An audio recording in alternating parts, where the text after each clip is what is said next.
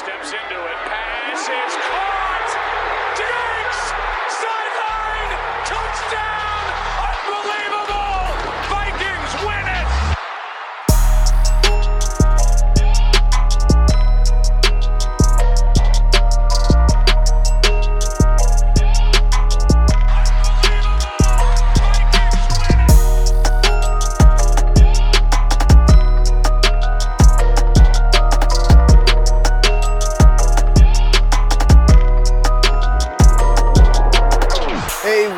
To the Unbelievable Podcast. I am BJ Ardell, back here with my guy, Drew Maholt. and today we are talking about the likely end of the Minnesota Vikings 2020 campaign. Um, as I'm sure you're all aware at this point in time, the Vikings dropped uh, yesterday's game against Chicago by a final score of 33 to 27, uh, effectively eliminating them from the playoffs. They're not officially out yet, but um, it's it's as good as gone. So. Um, you know, it, it sucks. The, the Vikings season is essentially ended yesterday, and that's you know that's not uh, that's not fun with you know time left on the regular season calendar, and um, you know a lot of things that probably need to change here this offseason to get this team into a better position where you know they're not so far behind out the gate at one and five that it's next to impossible to come all the way back into uh, a playoff position. So uh, we'll spend today's show uh, doing a couple different things. So we're combining the two episodes for this week into one with the you know the Christmas holiday and traveling and all that going on. Uh, so we'll spend about 15 minutes or so here just talking about what happened yesterday against Chicago. The next 15 minutes uh, or so, uh, looking ahead to New Orleans and trying to find anything that we can, you know, look for that makes watching this game still relevant to your life uh, with the Vikings eliminated from the postseason. And then we'll finish up with our picks. Uh, so that's the game plan for today's show. So let's jump in here right away with this uh, this loss to the Bears. So, like I said, final six point deficit. Vikings couldn't make up. Um, the Vikings did a lot of really good things in this game. They did had a lot of very timely plays too. There's a lot to be you know excited about. Uh, but ultimately, again, they just couldn't get it done in crunch time when they needed to, and part of that is because they set themselves, you know, in the hole uh, right out the gate and just couldn't quite climb all the way back into it. Yeah, I think the defense is just too shorthanded right now. Uh, I mean, if you're letting Mitch Trubisky in the Bears offense, which for at least the first half of the season and probably a little bit more was completely, you know, uh, inefficient, uh, you know, incapable for probably 10 weeks of the season.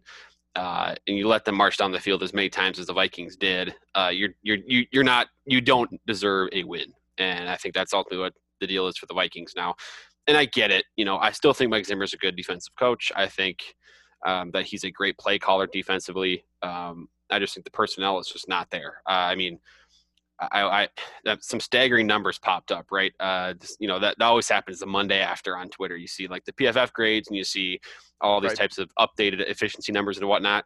The Vikings have, um, you know, the their starting defensive tackle duo uh, is bottom two in the league, or is the two worst right now in terms of win rate uh, on the defensive line. Um, Yep. Also, uh, the Vikings sack leader right now is Yannick Ngakoue. He played six games this year uh, for the Vikings, and uh, he has more Viking or more sacks for the Vikings, uh, one and a half more sacks than anybody else that's still on the team. And so, and then of course you take out Eric Kendricks as well, and you know you you, you can see why a team uh, like the Bears, where you know Trubisky's dynamic. I think we we addressed it on the pregame show where he's mobile. Um, he's not super accurate throwing the ball. I think we saw that on several occasions. Um, but if you if you know an offensive coach like Nagy is able to scheme things and take advantage of weaknesses, you can create easy throws for Trubisky, which there were a lot of in this game. Right. And so the Bears are to march down the field. David Montgomery, I, I said it all season. I think he's an underrated back, um, and he took advantage of the Vikings as well. So uh, then you're kind of left with you know the Vikings playing from behind, like you said, and that's another thing we'll have to talk about too. Is you know I don't like trying to establish the run when you're down by two possessions in the second half, and the Vikings were, were trying to do that, especially when your passing game is as efficient as it is uh, throughout the whole season. So a lot of issues there. I, I do agree with you. We'll get into the positives here. Um, I think I mean the, the two rookies right away are the are the key positives to take away. So you can kind of take it whichever way you want to, positives or negatives, which way you want to start with. But I think there are both that we should discuss here. So there's a there's a lot to kind of go over just within what you said. I've got like four or five bullet points. Like I, the first thing that really stood out to me about what you said is you're talking about the, the personnel on defense, and I think that's you know that's an important piece that we need to highlight here because you know you can't grade this team the same way in your mind as you would with Hunter Kendricks, Right. uh, Barr, etc. in the lineup. You have to grade what's on paper. And I don't know about you guys, but when I saw the starting lineup flash on the screen when I'm watching the game yesterday, I was like, Jesus, this is like, yo, this. If I'm any other fan, if I have no bias towards the Vikings, I'm like, this defense is trash. Just because there's two names on that list that you should know. And as a Vikings fan, you've probably gotten used to guys like Eric Eric Wilson, Shamar Stephen, who's been around a while. You know, you Ifeadi Odenigbo because of his, you know, a bit of unusual name, and his name pops up quite a bit in terms of replacements. But there, there's no one good other than those two guys I said at the top, and those Harrison Smith and Anthony Harris, who, by the way, not having a good year. Kind of happy we didn't pay that guy right now. Now, all of that being said, Trubisky, and I said this a million times, I stand by it. He's still bad at quarterback. Wasn't good yesterday. Made a critical error that should have lost him the game. Yes. Uh, he was not good. Still not good. 15 for 21, 202 yards passing, one and one. I mean, it's fine. It's still not good. So I stand 100% by what I said on the pregame show. Now, what you said is also very important there that Matt Nagy was able to scheme around some things that were just able to get him some throws where he could use his legs and just throw into single coverage, basically wide open uh, because of the Vikings' defensive personnel. And that made him, may have given the appearance that Trubisky is, you know, playing a little bit better than he has in the past. Now, I just don't think that's the case. I saw today on Twitter that there are people that are thinking about uh, Trubisky playing into a new contract, which I think is ridiculous to even to assert at this point. Let's get into the playoffs first, guys, before you start making that claim. Um, but I think the biggest takeaway here is what you said about Montgomery, who I don't, I didn't think was a very good running back. I didn't think he was good in college. I didn't think he was a good prospect. I thought he's slow. Uh, the broken tackles are fine. That's cool. But if you're breaking three tackles and only getting two yards, how important are those broken tackles? That was kind of always my standpoint on David Montgomery. Now, he shut my mouth accordingly yesterday, carrying a big load uh, and keeping that offense moving forward, which you need to have when you have a quarterback like Trubisky. And keeping in mind that that interception by Dantzler, which, by the way, one of the biggest plays that he could make in his rookie season playing with this team, he made it in that moment. Uh, something special there. Definitely feeling very good about that pick right now. Uh, but if he doesn't make that play, this game is even more out of hand, and that's largely because of Montgomery and him continuing to churn up yards, Mhm. especially when the Vikings really needed to stop. Seemed like Montgomery was always getting Yeah. those four yards. Seemed like it every time. Right, and I mean that's yeah, that's exactly the point. You know, the Vikings offense. They, so once they got down, what ten points, I think, Right. um, or seven or seventeen, I can't remember exactly what the biggest deficit was. But that's when okay, the Vikings offense started to pick it up, and kind of it was almost match for match, right? Vikings score, Bears score, Right. Vikings touchdown, Bears touchdown, Vikings field goal, Bears field goal. It kept kind of exchanging scores, and the Vikings just couldn't keep up because the Vikings the defense couldn't stop Montgomery, couldn't get uh, the Bears offense off the field. And then they finally did get that stop, the Dantzler interception in the red zone, and suddenly the Vikings have a chance in this game. Um, but then I think one thing we should, I at least I, I really want to hit on, um, and I'm kind of transitioning with that interception to the the drive really after that. With the Vikings, had, there was probably two three minutes left in the game, something like that after the interception, and you know you have you have you have time, uh, but I don't like how many times they tried to run the ball on that drive when you need to be efficient and you know a two yard run when the clock is working against you it doesn't help you in any way uh, because the clock keeps moving and there's essentially zero difference between you know okay we're to have you know instead of well it was what second and one? I, I just remember specifically that second and one they ran it for no gain. A second and one where you run it for two yards, get the first down, is very little difference to me between throwing an incomplete pass, having a third and one, because you're going to go for it on fourth down anyway. And so it's just little things like that. I just I see no reason to establish the run. I get maybe one or two run calls, uh, maybe maybe right before the two minute warning, right? Where you're going to get that clock stopped anyway, something like that. But the the need to run the ball when you're losing uh, in the game and need points, uh, you know, scoring the scoring points should be the priority over preserving the clock and you know running out the clock and uh, and I guess you know maybe trying to trim the time that Trubisky has. Like I just I'm befuddled by the Vikings' approach there, uh, and it happened at Tampa Bay too the week prior. Let's keep that in mind as well. Vikings trying to come back in the game instead of being urgent about it, uh, trying to move the ball down the field efficiently and quickly through the air. They were trying to force Dalvin Cook on the ground. Um, and again, that just takes too much time off the clock. And so when you do get a fourth down scenario and you don't get it, then you're left with no other options. So I just that's my you know my issue with the Vikings trying to come back in this game and why you know for the longest time I think we've figured the Vikings aren't a team that's built well to play from behind. I think a lot of that is because of the coaching philosophy of run the ball, run the ball, establish the run, and you know, and then uh, there's they're they're just taking so much, milking so much time off the clock that there's no other option. So I think we can understand like what the Vikings coaching staff is thinking by doing this, right? Like it's not they see the efficiency numbers and they see that they're getting about at least in this game about the same level of efficiency from Dalvin Cook at one point as they were getting from Kirk Cousins. So like you understand like where that comes from. What I think they're missing with this, and this is the point that you've you know laid out, is that they forget that you know if you run the ball, you're running the clock. If you're right. passing the ball, you can you have greater control of the clock. If the pass is dropped or whatever, it just stops the clock. It's like the coaching staff forgets that.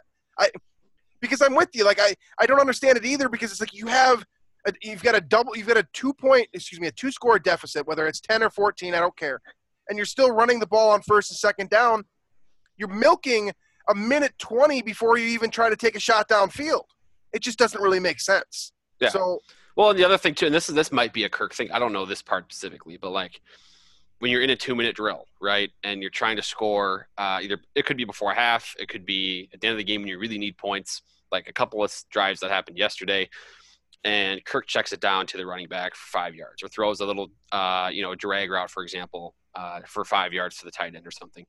Uh, when the clock's working against you, I'd rather an incomplete pass there. I don't need those yards right. it takes 25 seconds off the clock to get everybody back to line of scrimmage and run another play. Uh, I, would rather you just throw it into the dirt next to the guy and then try to run a play from the previous line of scrimmage with the clock stopped. So like that's the type of thing clock management that I see that you know maybe I'm in the wrong here. I maybe this this isn't the right way to do it. This is why I'm simply a you know I'm out of the NFL. I'm out of football in general. I just talk about it on this show. That's it. Uh, but it's like these are the things that I just see like there's no sense of urgency for this team, and I, I clearly it doesn't work. The last two weeks trying to come back from behind, um, the offense it's run out of time in both scenarios. Right. They have run out of time, and the clear problem to me is that they're trying to run the ball too much in the second half when they're losing. And and I get it. Great running team. Dalvin Cook is a, one of the best runners in the NFL.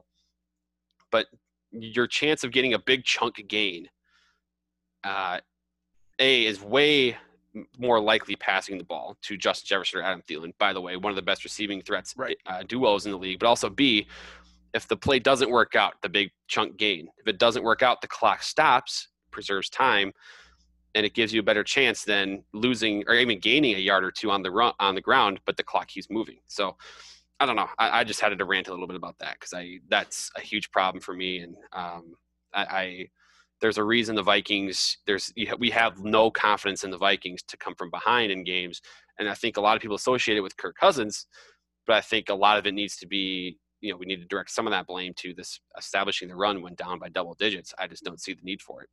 Right. Right, and that's just one of the many things that I mean. There was, like I said before, there there are positives here, and we'll pull from them. But that's just one of the many things that contributes to a game where you only lose by one score. It seems like a little thing, right? That efficiency, but like when you lose by six points, yeah. I mean, here's the thing: like like this isn't, and I know there's more context that needs to be going to this, but an efficient passing team, right? Like the Vikings, you know, at eight something yards per attempt, right, give or take um, you know, depending on turnovers and stuff. And especially when Kirk doesn't turn the ball over, that number can get up to nine, uh, you know, in terms of like the adjusted yet net yards per attempt, those kind of metrics. Um, but you're talking about seven, eight, nine plus yards per play uh, passing the ball.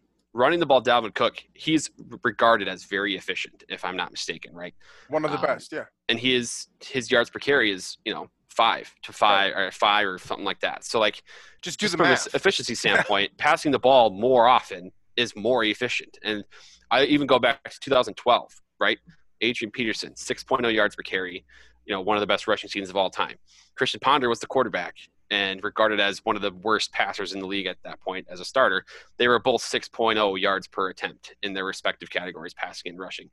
And I'm not saying, you know, that okay, let's let's sling it with Ponder, but I'm saying a heavy run offense is just way less efficient than a heavy pass It's offense. the worst. clear. It's the worst passing offense, essentially. yes, yes, yeah. exactly.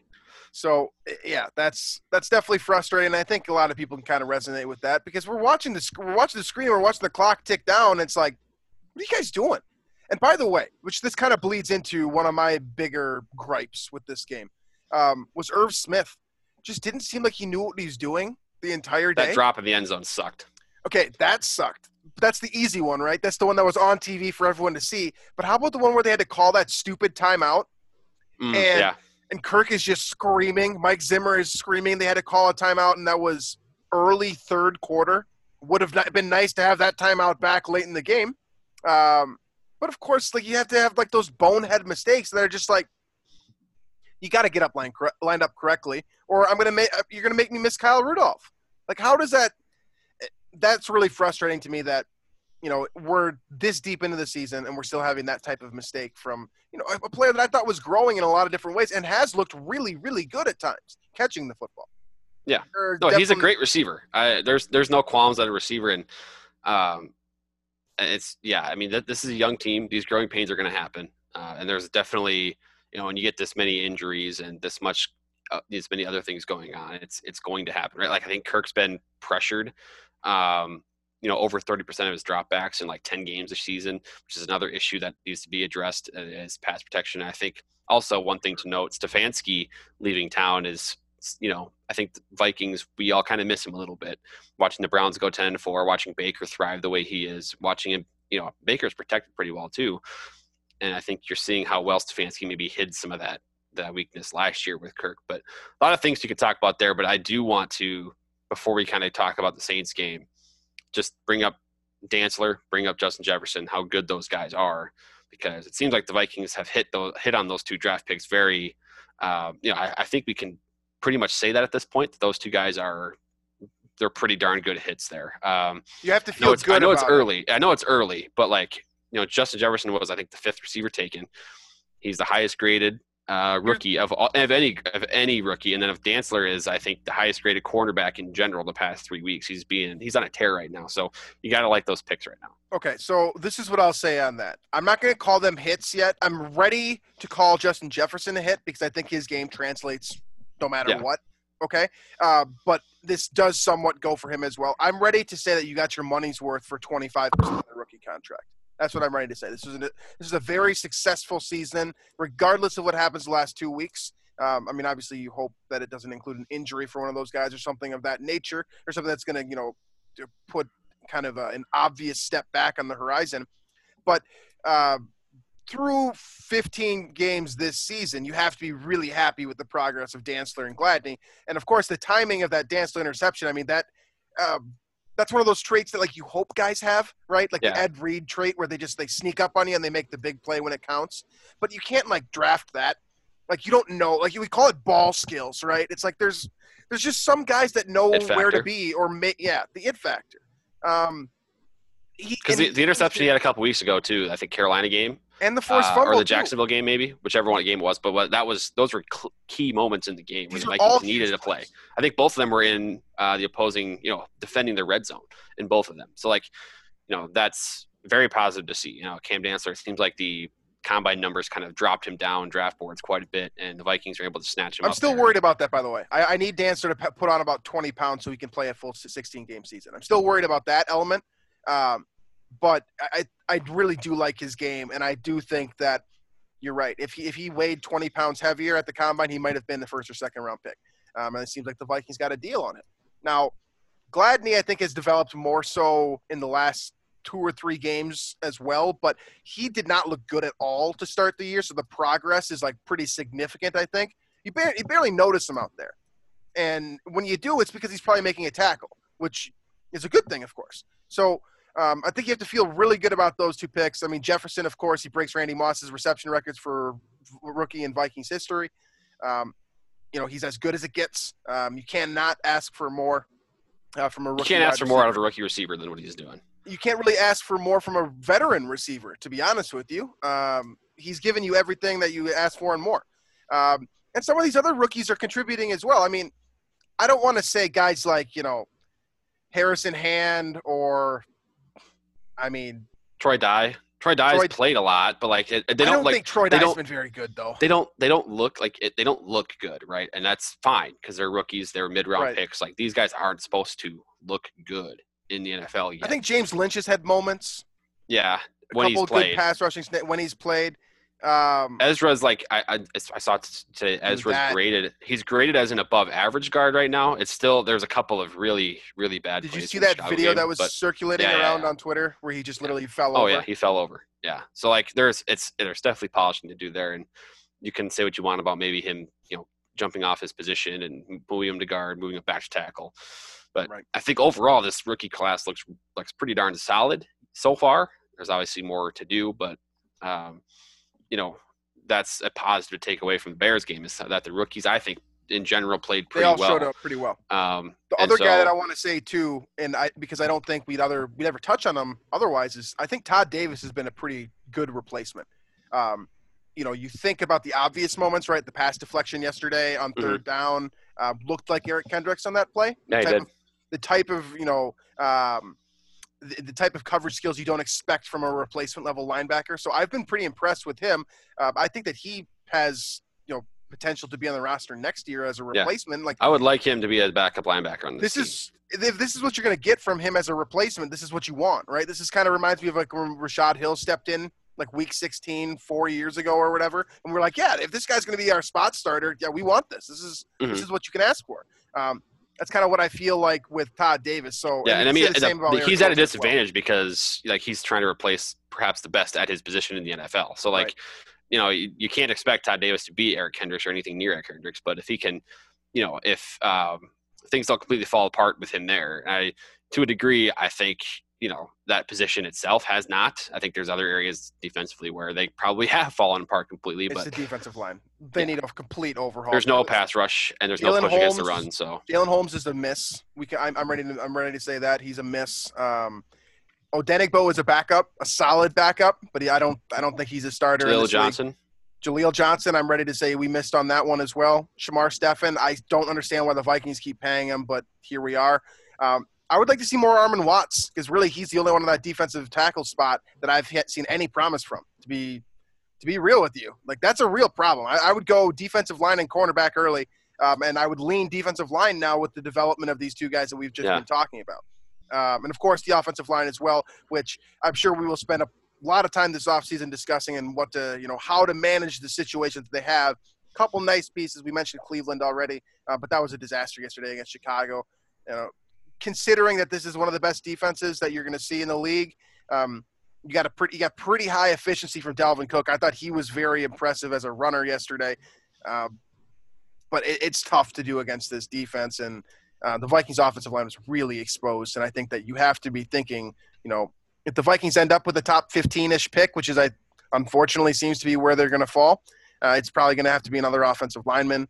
Um, and I'm sure we'll spend plenty of time discussing that in the future. yeah. here. But um, let's talk about what there is to look forward to here in the Saints game uh, and preview it a little bit here, kind of an abbreviated version of what we would typically do. Uh, the Saints are in an interesting spot. Uh, they are kind of, in my opinion, sort of backing into the playoffs. They're already in. They're going to get in. It's just a matter of whether or not they're going to win the South or not. But they're not playing super well. The score to me against uh, Kansas City yesterday, little bit deceiving. I know they came within a touchdown. Uh, to me, Drew Brees not efficient. He was under 50% completion for. it was bad. It was ugly. That's got to be the first time Brees has been under 50% in 10 years. I'd say. I have not. I haven't seen that personally. So they, they are backing in here, and they're also without Michael Thomas, of course. So you know this receiving group is pretty funny. The guys that are catching the ball. It's Emmanuel Sanders in the like the late stages of his career, and Lil Jordan Humphrey was the number two target um, yesterday, and then you've also got Juwan Johnson as well, the rookie.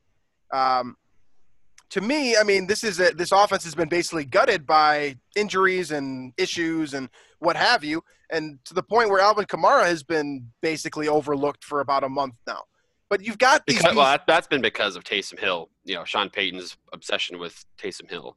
Uh, there's no reason that he should have been starting the last four weeks over Jameis Winston, in my eyes. But uh, this offense is, I, it's very much past its prime, right? Like we're over the hump there. Uh, Drew Brees is certainly not prime Drew Brees. Uh, I think you see that in a game like yesterday, um, and I think I look. I'm not scared of the Saints, and I say that.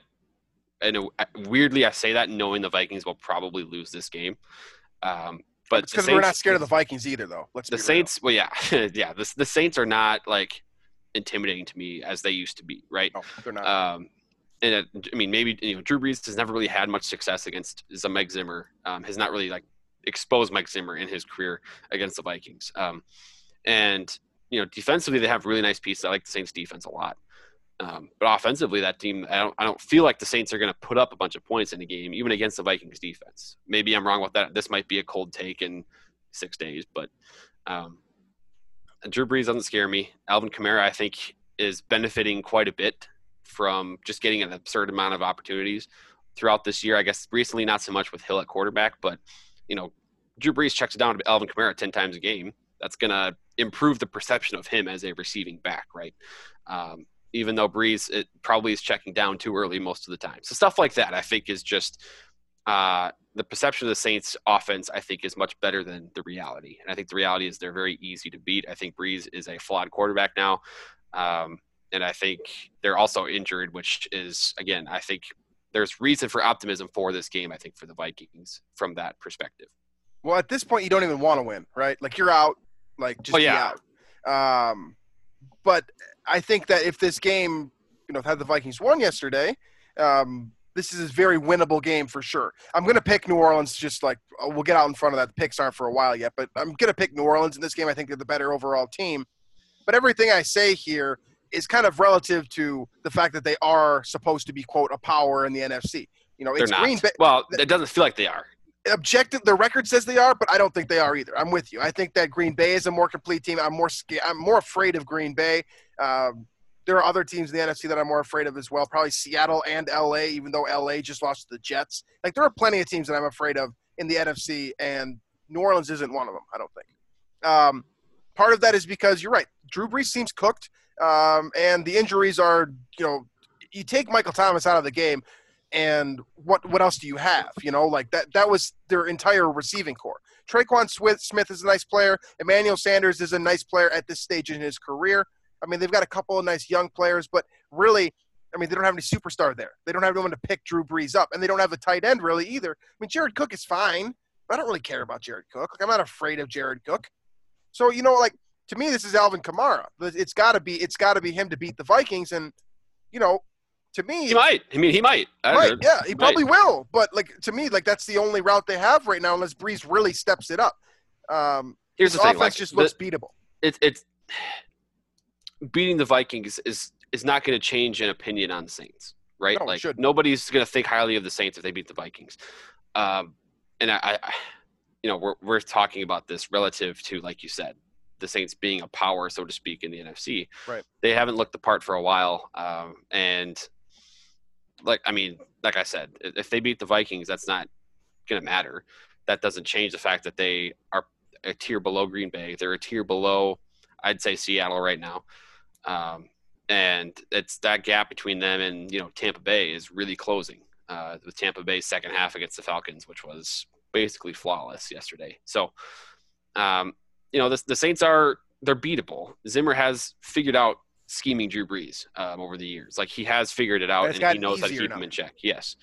Uh, the you know the problem is the personnel is very different, and so right. like for example, I could see even though the Saints' offensive line is kind of battered, like they they're probably going to just run over the Vikings' defensive line in this game, and so you know a combination of Kamara, Latavius Murray, probably puts up a lot of points in this game or puts up a lot of yards in this game, and they might not even need Drew Brees to do anything in this game. So uh, it's just I, I the Saints are a good NFC team. That's how I see them. I don't think they are an elite team in this league right now. I think there's at least five, six teams combined that are better than the Saints, and I don't think they're a Super Bowl team. But I do think they're better than the Vikings because that's that seems pretty obvious right now. Yep. Yep, I, I would agree. That's kind of where I stand as well. They're better than the Vikings, but they're not, you know, they're not the best team the Vikings have seen this season, to say the least. Um, I do think they have a nice offensive line. You mentioned that there's, you know, I know Andrew Andrus Peat is is dealing with some injuries. Um, I think I saw my, our guy Nick Easton was also on the injury report last week against Kansas He's been City. solid for them though. He has been solid. Uh, but Ramczyk and Armstead are both studs. I think Peat at, at when he's fully healthy also very good. I mean, this is on paper one of the best offensive lines in football. Um, it's going to create problems for a defensive line that can't do anything um, against you know peasants. Uh, so, well, I mean, we'll see what happens. But to me, that's really the difference here. This offensive line is going to block the hell out of the Vikings' defensive line, and that's all. That's that's all they're going to need. That's going to be good enough. Because on the flip side here, while the offense has completely regressed from even where they were in what 2017 probably being close to the peak 2017 2018 um, the defense is still very good and they have young guys that you know have developed on the defensive side of the ball whereas on the offensive side of the ball that hasn't happened as much with the one key one being michael thomas and of course he's out in this game. But on defense they've got tons and tons and tons of talent. You know from it starts with cameron jordan up front of course. He's the most polarizing and probably the most popular player on this unit but on the back end, they've also got Mar- Marshon Lattimore, who's arguably a top probably eight cornerback in the NFL. You could argue higher maybe. Janoris Jenkins, who's a very good player, Mhm. gambler as well. Uh, Malcolm, Malcolm Jenkins, who's one of the best tackling safeties, one of the smartest players in the Marcus game. Marcus Williams, despite Marcus the miracle Williams. play, has been Right. awesome. Besides that, I mean, in in Minnesota, we we he's got a bad perception, but he's still been very very good. Uh, Kwon Alexander, who's been excellent, Demario Davis, who got ranked higher than Eric Kendricks on the top 100 last year, by the way. So of course he's a better player. Um, and you got Marcus Davenport and Malcom Brown, who are nice players as well. So this unit is chucked. They've got plenty of talent there, um, and really they're combating the Vikings' one real strength right now, which is their offense, um, with you know arguably the strongest defense in the entire NFL. Um, maybe the Bears being one of the only teams that can rival this team. So that to me spells trouble. Uh, I think Mhm. there's going to be interceptions in this game. Um, I think there's going to be problems. I think there, I'm going to see sacks. I'm going to see fumbles, and I'm going to see interceptions. Um, and to me, this is kind of this is the part of the game that makes it get out of hand. Um, this defense is dangerous. See, th- this defense is very dangerous. I don't necessarily agree that you know. I don't think this is a oh Kirk's going to turn over a bunch of times game or anything like that. I, although they're they're opportunistic, but I think the pressure is going to be the issue. I think the Saints uh, really know how to get after the quarterback. Uh, one guy you didn't mention is Cody Hendrickson. I think it's Cody. Uh, my, that first name might not be right, but Hendrickson. Um, uh, he's been a beast for the Saints this year, getting after the quarterback, getting sacks. Um, so that's another guy to, to note, and he'll kind of rotate in as a you know situational pass down type player. And he's been, a, I mean, he's given the Vikings fits before, and so and now he's kind of really emerging as a star in the NFL. So that's another guy that you know I, I don't know the pass protection holds up against that group. That's really the concerning thing. I, I think the Vikings move the ball. I think Dalvin move the ball. Um, but I, I just compared to what the Saints will put up against the Vikings defensive line, for example, I think it'll ultimately be just too much for the Saints, and it'll probably be you know seven to ten point game or something like that. It's my my thought here. Like the Vikings kind of hang around for a while, but um, ultimately the the Saints are just too much uh, in the end of this game. It just it- it's the Vikings personnel is just too depleted right now. I would agree. Yeah, I mean, ultimately, that's what it, that's really what it comes down to. It comes down to what I was saying at the very top of the show. When you look at the starting starting lineup on defense, it just doesn't inspire much confidence. Uh, it's really, really tough to be confident against a team that, you know, even with most of these guys over the hill, no pun intended, um, you still can't feel confident trotting this defense out against an experienced quarterback. Um, that makes me nervous. The fact that this defense is loaded and is able to do damage in its own way makes me nervous. To me, there's just too many warning signs to be confident in this game. And that's to me, in my mind, that's a good thing. The Vikings have been eliminated. I want to lose this game now. That's that's where I'm at. I think that's completely fair as a fan. Like I want to lose this game. I want the pick now because my team has no shot. So Mhm. um, ultimately, I feel like this is a good matchup. You want to play competitively, but you you want to lose. Uh, I think the Saints are definitely going to give you that. That's fully that's my full expectation that the Vikings will play a nice competitive game, probably blow it with something stupid. I'm guessing it's going to be a fumble, um, and then they're going to drop that. You know, they're going to lose a game, and they're going to drop to six and nine, and that's nice, and that's going to be a good thing for this team. Um, so that's kind of where I'm at. It's Okay. just um, you know, I, I don't think the Saints are good. I'm with you. Um, and when you, I will say this: team- I I uh, I actually tweeted this this morning, but this game gives me very uh, 2010 at Philly vibes, right? Like you get the Vikings are kind of you know basically out of the playoff picture. I, I don't know if you remember that game, but like the Vikings were they went to Philly and won on a Tuesday night uh, in Philly when there was like a snowstorm that was this Matt. Asiata with three This touchdowns? was uh, this was no, this is in Philly. This was Joe Webb, uh, Okay. the Joe Webb game. Uh, but they, you know, went in and basically manhandled Philly, who was, I believe, at the time the one seed or trying to fight for the one seed in the NFC. Um, and so it gives me those vibes where it's like a weird game. Right, you got a Friday game this week, national TV, um, and you know the Vikings are clearly like depleted. Don't really have a chance of winning this game, or shouldn't on paper, based on the personnel that they're going to be running out there. And it, football's weird enough where something could happen. Uh, I'm not saying it's going to happen. This is just the vibes I'm feeling uh, from the game. That said, I'm still, of course, taking the Saints. So that can kind of be our transition into the picks here. But uh, I'm taking the Saints in that game just because uh, the Vikings are. We've talked about the personnel being depleted. Uh, perhaps the worst defensive line in football uh, in terms of rush, both rushing the passer and against the run. Uh, Yep. Secondary is still extremely young. Uh, you're missing how many star players on defense, and then offensively, pass protection still not great. So, and of course, there's issues with uh, philosophically as well. So, I'm gonna get. I'm gonna take the Saints. Yeah, I don't know how much more there is to add to what you just said. I think you cl- checked all the boxes there. You know, the Vikings, I think, are a competitive football team, but they're not a winning football team, and that's the difference here. Is that you know New Orleans may not be the best, the best in the NFC, but they're still a winning team. They're going to win, you know, double-digit games once again. They're very well coached offensively. That can kind of cover up some of the issues that you've addressed here, and that we've, I guess, both addressed um, throughout this segment. Um, and to me, they're just they're better. They're just the better team. And to you know, Vegas is going to take the Saints here. They're also playing on the road. Um, you know, this is a situation where everything lines up for the Saints to win this game. Um, and that being said, now that we want the Vikings to win, it excuse me, want the Vikings to lose, it does seem like a situation where they just you know pull one out. Let's get to seven and nine. Hell, who cares, right? Um, but I'm going to take the Saints. I think they're the safe pick. That's if, if you're betting, Yeah. I'm taking the Saints. Um, next one here, staying in the NFC South versus the NFC North, and that is Tampa Bay and Detroit squaring off this week. Um, Detroit, it sounds like Matthew Stafford is playing through some pain. Uh, Tampa He's been Bay, doing that for like his whole career. It like. it does. Uh, Tampa Bay on the flip side just played, like you said before, maybe a perfect half of football after not playing very well to start against Atlanta. It seems like they're heating up at the right time. Do they continue that against Detroit? yeah, this is mostly a pick because Detroit's bad. Uh, give me the Bucks. Yeah, I'm going to take the Bucks as well. I think they are heating up, and I think that this is kind of the Tom Brady way, uh, getting hot in December, carrying it to January. So, um, next one here is San Francisco and Arizona. Uh, San Francisco, I believe, is also out of it now as well. Arizona trying to hang tough and potentially move up, uh, assuming Tampa Bay drops one here. Uh, so they're very much in the thick of it here. They need another win. Uh, do they get it done against their division rival? Yeah, I got the I got Arizona. It seemed like the Cardinals offense kind of bounced back against Philly this weekend. They looked really good. Kyler Murray looked really good, over 400 yards passing.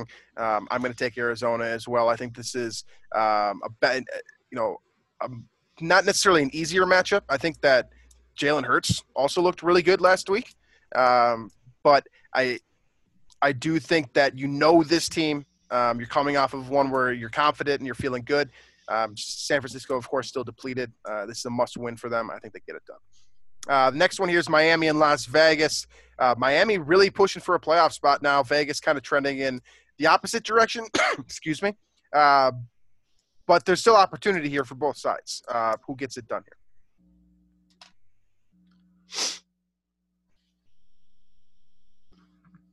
Sorry. Oh, did you? Sorry, I you legged out there. Sorry, you were legged out for like 15 seconds. What? Um, Miami and Okay, okay, Las okay. Vegas. Who gets it done? Okay, okay. Uh, yeah, give me. I'm gonna take the Raiders in this one. Uh, I think the Raiders are gonna in desperation mode. They're gonna win. Sorry, that was that was completely cut out there briefly. That's- But That doesn't that's matter. good. That that is good radio, right there. I mean, so to give people more time to think about this matchup. I don't see a problem with that. um, I'm going with Miami. Uh, I love what Brian Flores is doing. I love what Tua is doing, and I really want to see him make the playoffs. So I'm going to take Miami. Um, next one here is Atlanta and Kansas City. Choker versus the best team in the NFL. I think we're both going Kansas City. We can gloss gloss over that one. Yes. Yes, of course. All right, moving forward here, Cleveland and New York Jets. I'd say we should probably gloss, gloss over this one, but the Jets just won, so we'll give them the benefit of the doubt. Who you got in this one? See, we said that exact thing last week about the Rams, and look what do you know. Uh, how about the Jets just jetsing the opportunity for the first pick? Uh, but they want give me, Sam Darnold. Sam give me the Darnold wants Browns. give me the Browns. I, I feel like Stefanski won't uh, mess this one up. Yeah, I'm taking Cleveland as well. Uh, no doubt in my mind. I don't. I don't feel like I need to defend that pick. Um, Indianapolis at Pittsburgh is the next one here. This could be an interesting one. Um, Indianapolis trending up. Pittsburgh, they're playing tonight before us recording. Um, you have to assume they're going to get this win against Cincinnati. So this is a big one for AFC uh, positioning in the postseason. Who you got? I will take Indianapolis in that game. Uh, I, I've been kind of on this train all year that I don't think Pittsburgh is as good as their record, and I think to a degree that's also true with the Colts. But I, I like the Colts a little bit better, uh, and they can actually run the ball, whereas Pittsburgh uh, literally does not have a running game. So, Yep. uh, I'm going to go with the Colts. I'm going to take Indianapolis too. I don't think it's the sexy pick here. I think that Pittsburgh is probably a more flavorful offense, and uh, they probably do things a little bit more explosively. And of course, they've got the TikTok stars and all that stuff on in their organization, so they're a little bit more flavorful. But Indianapolis just gets it done, right? Like I was saying this before, they can do it at every single level, and now that running Yeah. game with Jonathan Taylor looks really good. Um, yeah, so you gonna- Philip Rivers, a defense, great offensive line, a Mhm. great you know group of running backs and receivers. Like he's, he's performing uh, at, at what his peak would be at this age in his career. Uh, so Indianapolis for both of us. Moving on here to Carolina and Washington. Uh, Washington hit a bump in the road yesterday uh, against Seattle. Yeah. and They made that a game though. They did make it a game, and Haskins looked a little bit better down the stretch than he, And I think, a lot of us thought. But I still think he has played himself out of Washington. Um, that being said, here they have an opportunity to rebound against Carolina, who is falling apart at the seams. So, uh, who do you have in this one? I'll take Washington. Uh, I will say this though: get Terry McLaurin a quarterback, please. Please. Yeah. Yeah, he's over a thousand yards already. He's only got three touchdowns. Uh, if he had a real quarterback, someone to get him the ball a little bit more consistently, that would be nice. Uh, I'm going to take Washington as well. Um, I think they they need a quarterback. You're right. Um, and Haskins is not the guy in my mind. I, I'm I'm I'm done with him. I think Ron Rivera is as well. Uh, but I do think they get past Carolina this week because that defensive line is crazy. So, uh, moving forward here, speaking of crazy defensive lines, we got Chicago and Jacksonville. Uh, Talking about Jacksonville, right? yeah, exactly. Um, Jacksonville not good. Chicago needs a win. This seems like the oppor- the perfect opportunity for Chicago to get back into it here, um, with Arizona squaring off against a division rival and Chicago, in theory, having a cakewalk here uh, to Yeah. Chicago get it done. Yeah, I'll take the Bears. Uh, you're going to see a, yet another big game for Montgomery. He's had like four in a row. Uh, This is going to be another one. Yeah, I'm going to take Chicago too. Uh, simply put, James Robinson's the best asset on Jacksonville right now. I don't think he can get it done against Chicago's defense. Like we were Mhm. excited about Dalvin Cook doing it. Uh, James Robinson is literally the only thing Jacksonville has going for it, and I don't think he can do it this week. So Chicago for me. Uh, the next one here is the New York Giants against Lamar Jackson and the Baltimore Ravens. Uh, my kind of um, optimism with New York might have been a little premature. I think they're probably going to be a year away. Uh, Baltimore, at the on the other hand, here seems to be heating up at the right time. Yeah. J.K. Dobbins looks really nice. Uh, Lamar Jackson is completing passes again. Um, do they get it done? They've kind of figured something out here last two weeks, I think. Uh, Yeah. I'm going to take, yeah, I'm going to take the Ravens. Yeah, they're definitely the safer pick here. Um, Houston and Cincinnati, the next one here, uh, a matchup between two teams that'll probably be a lot better next year than they are this year. Uh, no Joe Burrow still. Uh, Deshaun Watson's got to be getting frustrated though. Um, who do you got in this one? Yeah, uh, I'm going to take the Texans. I feel bad for Watson uh, signing that deal, and you know, after you trade, you know, you trade away the best receiver in football, probably, uh, and, it seems like the direction of this team is just going so backwards. Uh, but he's kind of carrying the entire weight of it to try and make it at least fun. And actually, that's what two times they're going to roll now. So this Colts game, and then actually the previous Colts game, which was just three weeks ago or two weeks ago, uh, they fumbled near the goal line to potentially beat the Colts. Um, I think this time it was Keke Coutee or Cute, uh, Cute. I don't know how to say his name. We don't know how to do that the one. last time I believe it was one of the running backs uh, fumbled at like the five yard line, uh, and they had a chance to win eat both of those games with a touchdown. So things like that just keep happening to Deshaun Watson, and you, you're hoping he gets to the break sometime.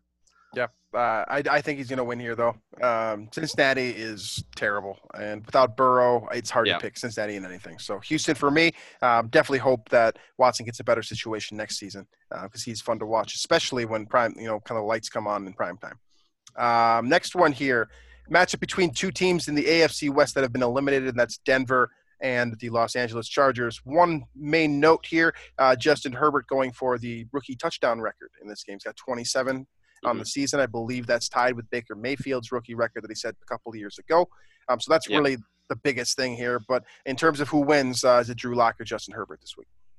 Um, I'm going to take Drew Lock and the Broncos. I I like them more than I probably should, uh, but I'm going to I'm going to take them. I think the Chargers are still the Chargers. Um, but one thing to note that that touchdown record that you mentioned with Herbert, probably what's going to end up getting him Rookie of the Year over Justin Jefferson. You're right. I was thinking about that earlier too. Uh, it's disappointing, uh, but it's you're right. It's this every every award is a quarterback. Every every there. Rookie of the Year, you know, award uh, offensively, is, it usually goes to the quarterback with the best numbers. Uh, that's basically what it comes down to, and whether that's right or wrong, win loss record, blah blah blah, like Yep. it goes. That's usually what happens. Um, I'm going to take Herbert getting the win here too, which should only buff up kind of that claim that he's going Yeah, to be true. offensive rookie of the year. Um, I think that both these teams are probably two years away. I feel like they they need new coaches. I, I say this, I say this about Denver as well. I think Vic Fangio's not. I don't think he's going to win you a Super Bowl. Um, so I think they need new coaching staffs. I think some of them, they need a couple of key positional players. But like, you know, you look at like Jerry Jeudy's just starting to develop. You're starting to get some, you know, KJ Hamler as well, something from your rookies in Denver. Lock looks good at times. I think there's you know excitement on both these teams, but to me, um, you've got more more established players in the NFL on the Chargers. Um, I think they're going to get it done this week. Uh, the next one here, on paper, this one's always fun: Philadelphia and Dallas. Uh, but knowing what we do, uh, Andy Dalton's playing for Dallas, which of course just inherently kind of brings the, the vibe down here. But they are still in it because they won last week. That being said, um, and then on the flip side here, you got Jalen Hurts, who looks really exciting. Uh, I'm not convinced. I said on the last show that I'm not a, the biggest Jalen Hurts fan. Um, he did look really, really good last week against Arizona. Um, can he do it again on an encore performance against Dallas? Yeah, I'm gonna take Philly. Uh, that offense looks really good with Jalen Hurts in the game. So, um, yeah, I think they marched down the field quite a bit on this Dallas team. So I, I want to see Philly uh, because I'm rooting for chaos, like you always say in the in the NFC Yeah. East. And now you've got an interesting situation where it's Dallas doesn't have their quarterback, so they're boring to me just inherently. You've got Washington who lost Alex Smith, and we don't know if Alex, when Alex Smith will be back. You hope sooner rather than later, but they're basically not playoff competitive without him at quarterback. Uh, and then now you've got Philadelphia who has found a quarterback, or at least well, one game sample size as they have. They're the most interesting team in the NFC East right now. So I'm kind of rooting for Philly to get into it. I hate them. I hate them, and I hate their fans. Don't get me wrong, but they're the most interesting playoff matchup. And when your team's out of it, I mean, that's kind of what you're rooting for, right? It's just chaos and Yeah, oh, yeah. and You want you want the NFC East champion to have as few wins as possible. I don't know what that number actually is, but that's what I'm rooting for. And I think in this case, that means you cheering for Philly. Yep. So I'll take Philly as well. Um, next one here, another big pivotal NFC West game: uh, the Rams and the Seahawks. So the Seahawks coming off of a win, the Rams coming off of that just disgusting loss to the Jets. Uh, NFC West is still kind of up for grabs. It's a bit of an uphill battle for Seattle, as far as what I've come to understand, I believe. Uh, but they're still in it, and this is a good place to to position themselves accordingly. So, do Russell Wilson and DK Metcalf get this done against Jared Goff and Sean Payton and the Rams? I'm taking the Rams. I think the Rams bounce back really strongly after whatever was happened against the Jets. Um, and I will say, I think they're finally using Cam Akers as they probably should have the whole season. Mhm. He's getting 90% something of the snaps now, which is the way it should be. Uh, I think the Rams offense will bounce back strong and, and get a win here. So I'm going to take I'm going to take Seattle. Uh, I think this will be very competitive. I think this is probably the best game of the week, except for maybe the next one that we'll talk about here. Um, but I think Seattle ultimately has more experience in these situations, and that sounds weird coming from a you know a team that lost the Super Bowl just what two years ago. Uh, but I think Seattle is more prone to winning in these situations. They just they have that factor. Pete Carroll seems to to get it done when it matters. Um, Sean Payton has yet to prove that he can get it done when it really matters. Uh, not Sean Payton, you know what I'm saying. Um, but uh, regardless, this is this is a situation to me where Seattle wins. Uh, late in December, um, they seem to get it done. I'm going to take Seattle here. Um, now, the next one here is the only game to me on this you know uh, this week of games that really rivals uh, that previous matchup here, and that is Tennessee and Green Bay, which is a clash of completely os- opposite philosophies offensively. uh, and two defenses that have their fair share of holes in them. Um, I think conventional wisdom, especially what we've been talking about on this show regarding the, the Vikings in terms of efficiency, would favor the Packers here, given that throwing the ball is better than running the ball. But Tannehill looked really good last week, uh, maybe the Tannehill's best game of his career. Uh, they look very complete and getting hot at the right time as well, kind of like they did last year. Yeah, I this is the I think this is my favorite matchup maybe of the year. I mean, I guess the most excitement going into a week for a game that's not a Vikings game. I guess is what I mean by that. Uh, and you know, I've been kind of a sort of a, a fan, I guess, of Tennessee and uh, Green Bay. For as much as we maybe don't like them, they're fun to watch, and Rodgers is on one this year. So this is gonna be a fun one. Take the over for one, but also I'm gonna take the Titans just because um, that's what I want to happen. But also one thing to monitor: Derrick Henry needs, I think, 320 yards to get to 2,000 rushing on the season. Um, he's got Green Bay this week and got Houston next week. Uh, that's something that I never thought 2,000 would be sniffed again, and now he's actually have, has a decent shot at it here. Uh, I think the Titans march it down their throats all game. Give me the Titans. So I'm going to take Green Bay. I'm I, I want to see everything that you just said. Uh, I would love to see Derrick Henry do like 200 on Green Bay today, Yeah. or excuse me, this weekend. Uh, now that being said, I'm going to just follow conventional wisdom on this one. The Packers are the best pa- aerial offense in the game, basically. Uh, to me, that's just going to out. That's just simply going to outlast what Tennessee tries to do. Um, kind of like what happened with the Vikings yesterday. Mhm. So uh, I'm going to take Green Bay in this one, uh, unfortunately. And then finally, we wrap up with a game that you know, in theory, had potential, but you know, come we've come to see now that Buffalo against New England is really not a very fun matchup this year. New England is out officially, and Buffalo has won the AFC East. So um, this one is really just we're playing it for the Fun. playing the game. Yeah. So who you got in this one? Uh, I think the Bills put an exclamation point on the division title, and kind of it's nice they get to rub it back in New England's face right away. That's Uh, really but- the only narrative going on. Right, right. But also there is AFC, you know, seeding to play for here uh, for Buffalo, and that I still, I, again, I'm still on that that uh, of the belief that Pittsburgh's not as good as you know the record says. And I think if they lose next week to Indianapolis, Buffalo then can sneak up and grab uh, the two seed in the AFC. So I'll take the Bills. Excellent. I'm going to take Buffalo as well. Uh, it's just a safe pick again. Uh, they're the better football team. There's a reason why they won the division and New England didn't. Also, I think Cam Newton is a one and done thing in New England. Uh, I think we're coming to the end of that uh, little try, I suppose. Um, and I think it kind of ends with what you said. Uh, the Buffalo putting you know a bow on this one and wrapping up the division against the you know the team that has ruled this division for the past two decades. So that wraps up our week of picks. Uh, we have not finished up the picks in week 15 yet, so I have not uh, completed that. Uh, but I know heading into week 17, we will be very close. So this is a pivotal week 16 between the two of us. Um, final thoughts here before we wrap up the the week of shows uh, again, because we will not be back on Thursday this week due to the holiday. Um, final thoughts on the Vikings, the NFL, sports in general, anything else? Uh, no, just have a safe holiday, everybody. Thank you for listening to the show. We've actually gotten a few, you know, comments from people and you know saying that they enjoy listening to the show and you know that we it's you know we kind of just sit here and, and rant about stuff and there's not much of an agenda. We just kind of sit here and talk and it seems to be working out okay. So, uh, you know, we appreciate the listening we also want you guys to make sure you stay safe for the holidays. Enjoy it as well. Uh, For sure. hopefully the Vikings can bring you some enjoyment, whether you're rooting for a loss. They are or playing win. Christmas. That's Yeah. fun. That's yeah, exciting, it's right? fun. It's fun, right? And we get to listen to Joe Buck, which may or may not, uh, you know, alienate Ruin some of the Christmas. listeners. yeah, yeah. But uh, yeah, I guess that's all the the message that I had. So happy holidays, Merry Christmas to all of you. I definitely uh, co-sign everything that Drew just said, and I want to highlight one thing that we completely missed out throughout this entire show, and it's something that we have to say because of what happened last week, and that's Dan Bailey, Bailey did not miss a kick. He's back. Vikings kicking is back. You're back. But like Drew said, have a great have a great holiday. Um, we we do appreciate you listening. Uh, it's nice to hear from people and all of that, and uh, we encourage you to continue listening um, as we start to dig into the off season and kind of the direction the Vikings are headed um, for the 2021 campaign. So, uh, as always, you can find us on iTunes, Stitcher, Google Play, uh, Spotify, or anywhere else you listen to your podcasts. Make sure to check out Daily Norseman as well as the Climbing the Pocket Network for other content. Drop us a line in the con- uh, section, either on, D- on DN or on YouTube. You can watch us there as well.